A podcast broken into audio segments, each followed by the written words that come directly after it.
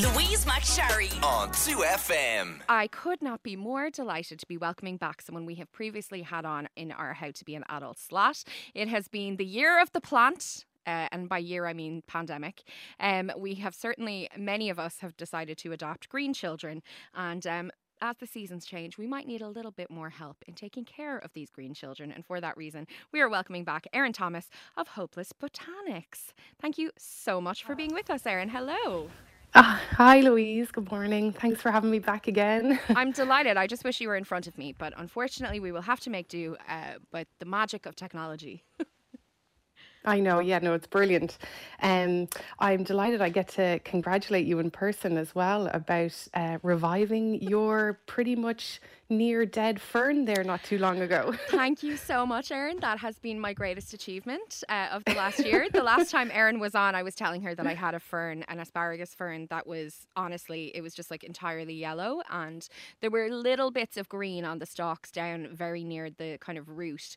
And Erin said I needed to. She, she didn't seem too optimistic, but I needed to cut off anything that was brown or yellow and start again. And honestly, what I was left with was basically what looked like twigs. But it is now Yeah. a lush and vibrant fern. It survived, and I'm so proud of it. And it is, uh, and honestly, it was like, without overstating it, it was kind of a game changer for me. There was something about taking care of it and seeing it kind of come out the other side and seeing that if you do the right things and if you take the right care of something it can really thrive and overcome was like really moving for me personally and made me think a lot about the way that I take care of myself. And I know that sounds like a lot for 10 o'clock on a, a Saturday morning but truly Yeah. it was kind of a game changer for me. And I wonder have other people had that experience with their plants during this? Is that like does that sound mad to you or are you like yes right on Louise No, that really resonates with me, and I think a lot of people that I speak to as well. Um, I think taking care of pa- plants, uh, people can find it quite meditative, and it's a really nice escape from everyday life as well. To just take 10 minutes and potter over your plants and think about how they're doing and watch new leaves coming up and stuff like that.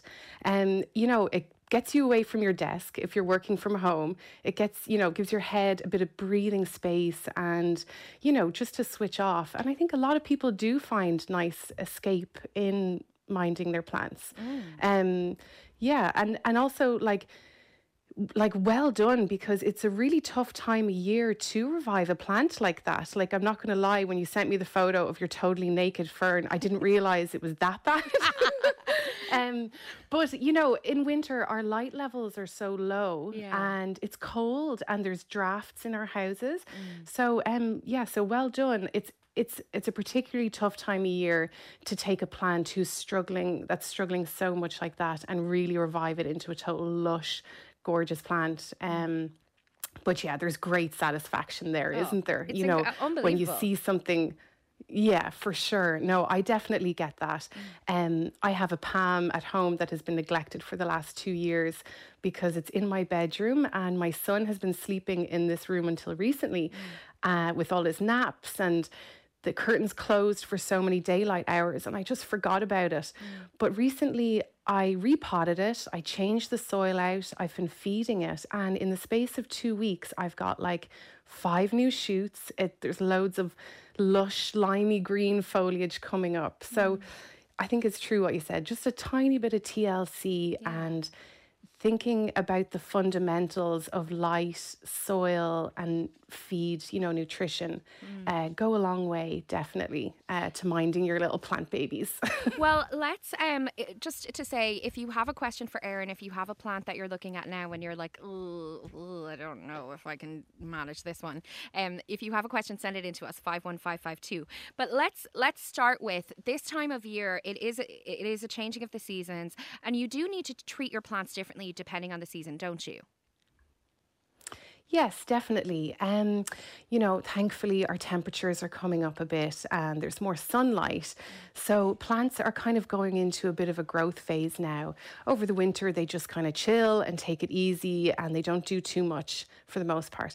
But now you might start seeing new growth popping up, um, which is really exciting. So, but they also need a little bit of extra sort of uh, boost during this time. So if you're seeing new growth coming up, that means your plant, you know, it's using up lots of energy.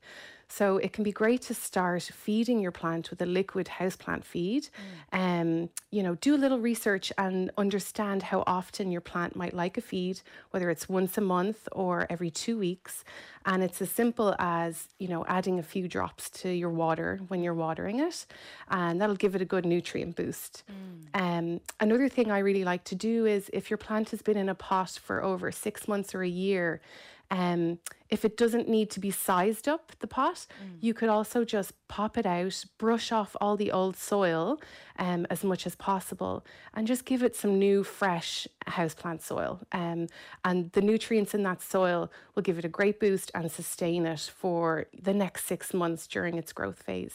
That's something that I just recently learned that also that the the soil kind of goes off as well. So yeah, am I right yeah. in thinking that if you have yeah. soil from say last year, you probably should get some new soil?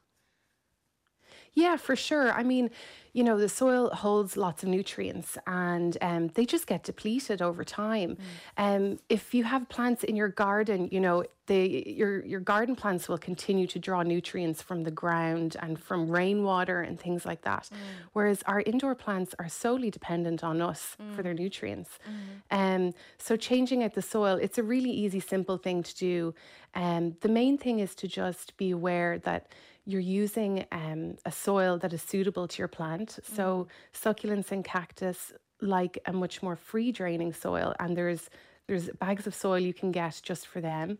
And then foliage house plants can take a richer soil that holds moisture for a longer time. Mm. Um, and just when you're repotting, I like to put like some stones or grit or, you know, um, like old broken terracotta pots or something at the bottom to help with drainage. Mm. Um, so yeah, it can be a really good time to to reassess. Yeah. Um, what little things you can do to get, set your plants up for the next while. And can I ask you about repotting? Because you mentioned it there. How do you know when you need to repot? Um, and what is the best way to do that? Yeah, um, there's a few signs. Um, I, I have a monstera at home at the moment. I'm going to repot, and the signs would be if you see lots of roots coming out the bottom of the pot, mm-hmm. um, you know, it's like bursting out. Um, and then also, if roots are coming out the top of the soil, if you're starting to see the soil dusting off and kind of bare roots being exposed at the top of your plant where the mm. stem meets the soil, that's another sign. And also, another sign is if you shimmy your pot out of the or your plant out of the pot and it looks like there is more roots than soil there um that means that like i said all the the nutrients is in the soil and if you've got more roots than soil then you've kind of got an imbalance there mm. where your plant isn't going to get nutrients because there's not enough soil there to hold it. Yeah. And that can happen with some some plants like a lot of indoor plants do like to be a little bit pot bound. So mm. it's about striking that balance and, you know, if it's if the roots are getting out of control, then definitely size up. Um, do you have any advice for if you are running out of space because your plants are getting big? this is my problem. I'm like, oh, a bigger pot. I don't have a bigger shelf. oh, hilarious. I know. Um, I sort of have this problem too. Um, this is a good time of year to prune your plants, right? Mm. So, um, if you need to keep something under control, uh, mm. uh, prune it. Um, that will really help. Monstera get out of control. They grow so fast and vigorous. Um, so a lot of people would maybe train them up a pole mm. or you know don't be afraid to prune your plants um i've i've taken off monstera leaves it can be slightly heartbreaking because they're so beautiful, but you can put it in a vase and enjoy it for a few weeks as well, and um, that way. So don't be afraid. You know, they're hardy. They're hardier than you think. Yeah. Um, and as long as you're making like a clean cut with a clean scissors or knife, you're not really going to do it any damage. Okay. Um, so okay. yeah, don't be afraid to don't prune. Afraid. I don't know if you've got 200 plants at home, Louise. I don't know if I can really help there. no, I don't know if there's much you can do to be honest, and especially because like I, my house isn't exactly rich with natural light, so there are certain rooms yeah. in my house which are actually just becoming like the glass houses in the botanical gardens. Like it's it's a lot, but that's okay. I love it. I'm happy. Um, okay, Erin, we yeah. are going to come back in just a minute with some questions. If you have a question for Erin Erin, text us on 51552. And Erin, stick around and I'll talk to you in just a few minutes. We've got music as well from Marina Great. after this. Louise McSharry on 2FM. Oh, I love that. That is from the artist formerly known as Marina and the Diamonds. she is now just Marina. And the song is called Purge the Poison. Absolutely love that. Now, we are joined by the lovely Erin Thomas of Hopeless Botanics. Hello, Erin. Hi, Louise. So we have got loads of questions for you. So I'm just going to lash into them. We're talking about houseplants. If you just tuned in, Erin is an expert and they sell beautiful houseplants at Hopeless Botanics. And I have to say, I personally really appreciate the fact that all of the information that you share on your website and through your Instagram is so accessible and easy to understand. It's made my plant journey a lot easier. um, Oh, okay. that's great. So uh, the first question is My spider plant has recently got yellow and brown tips. Do I cut these off and what's causing it in the first place? It's in the kitchen, not in direct sunlight. Yeah, so uh, spider plants are one of the hardiest plants around. There is they are like bomb proof. so you can definitely prune them and you won't hurt it at all. If you want to if the the yellowing tips are kind of annoying you, if they're a bit unsightly, you can definitely snip them off and you won't harm the plant. But usually yellow tips or like browning with a yellow kind of halo around it is is often a sign of overwatering. Um, you can let your spider plant go bone dry and then give it a good, good watering. Um, but something I love to do with spider plants as well is um, if you give it a little feed around now, it'll shoot out little baby, little like crazy alien babies come off this, you know, from the stems and repot them up. Um, because, you know, if something more sinister is going on, you've kind of got an insurance policy there where you've got a few little baby spider plants on the go. Spider babies. And um, yeah, spider babies sounds pretty gross. I love it. But um, you can also, it's one of my favorite things to gift to people as well because it is a plant that's so sturdy. It's really obviously very traditional and probably uncool. I mean, I love my pink, crazy looking houseplants, but I also love spider plants. I think they're brilliant. Um, okay. Um, yeah, and a great gift. Next one uh, is about succulents. Do succulents only like special soil, or does ordinary potting, uh, excuse me, or does ordinary potting compost suffice? No, ordinary potting compost is a bit of a no no for succulents. Um, get yourself a succulent cactus mix. Um, it's a more sandy soil, it's much more free draining. Um, and you know, succulents don't like to sit in water for a long time. Um, they like to get a good drenching and then dry out, and then another good drenching again. So, um, get yourself a specific succulent soil, especially if it's, you know, a plant you have you've had for a while and you want to continue um, growing. So, yeah, definitely invest in a particular, like a, a specific yeah. succulent. Yeah, definitely, definitely. Uh, regular compost, it's too rich. It's not free draining enough. Mm, that's good intel. Next up, we have a couple of questions about orchids, so I'm going to ask you them both together. The first one says, um, I got a beautiful orchid last year, and unfortunately, it died a few months later. I got another one a few weeks ago, and I'm wondering what are the key things I can do to care for it properly and to avoid a repeat of what happened the last time. And then Una says, I have an orchid that has shed all its flowers recently. When will it flower again? So a little bit on orchids, Erin, if you wouldn't mind. Yeah, we always get lots of questions about orchids. Yeah, they're fragile, Um, aren't they? They, you know, they they are and they aren't. I think uh, I think they can be. I think also people have really high expectations of them. They're a beautiful ornamental plant, um, and people often wonder, you know, oh, the flowers are gone, they're dead. It's like, but that is a, a natural life cycle of the plant for the flowers to do their thing and look fabulous and then die off. Um, and you need to give it a bit of time, probably about a month before more flowers come again. But when the flowers die off, um, don't leave them looking dead and wilty. Snip off the, the flowers because they'll just drain energy from the plant. And then now is a really good time to feed it as well if it's just flowered. Um, give it a, a feed that's um, specific, you know, specifically for orchids as well. Um, is you know is it's a really good time to do that now. But also orchids. Um, they don't like to sit in water. Uh, so you can't, I, I often recommend either get a basin or a bowl, and when you're watering your orchid, put it in that. They usually come in kind of a clear container and you can see all the roots and mm. stuff like that. Just drench them, soak them, let them sit for 20 or 30 minutes in the water.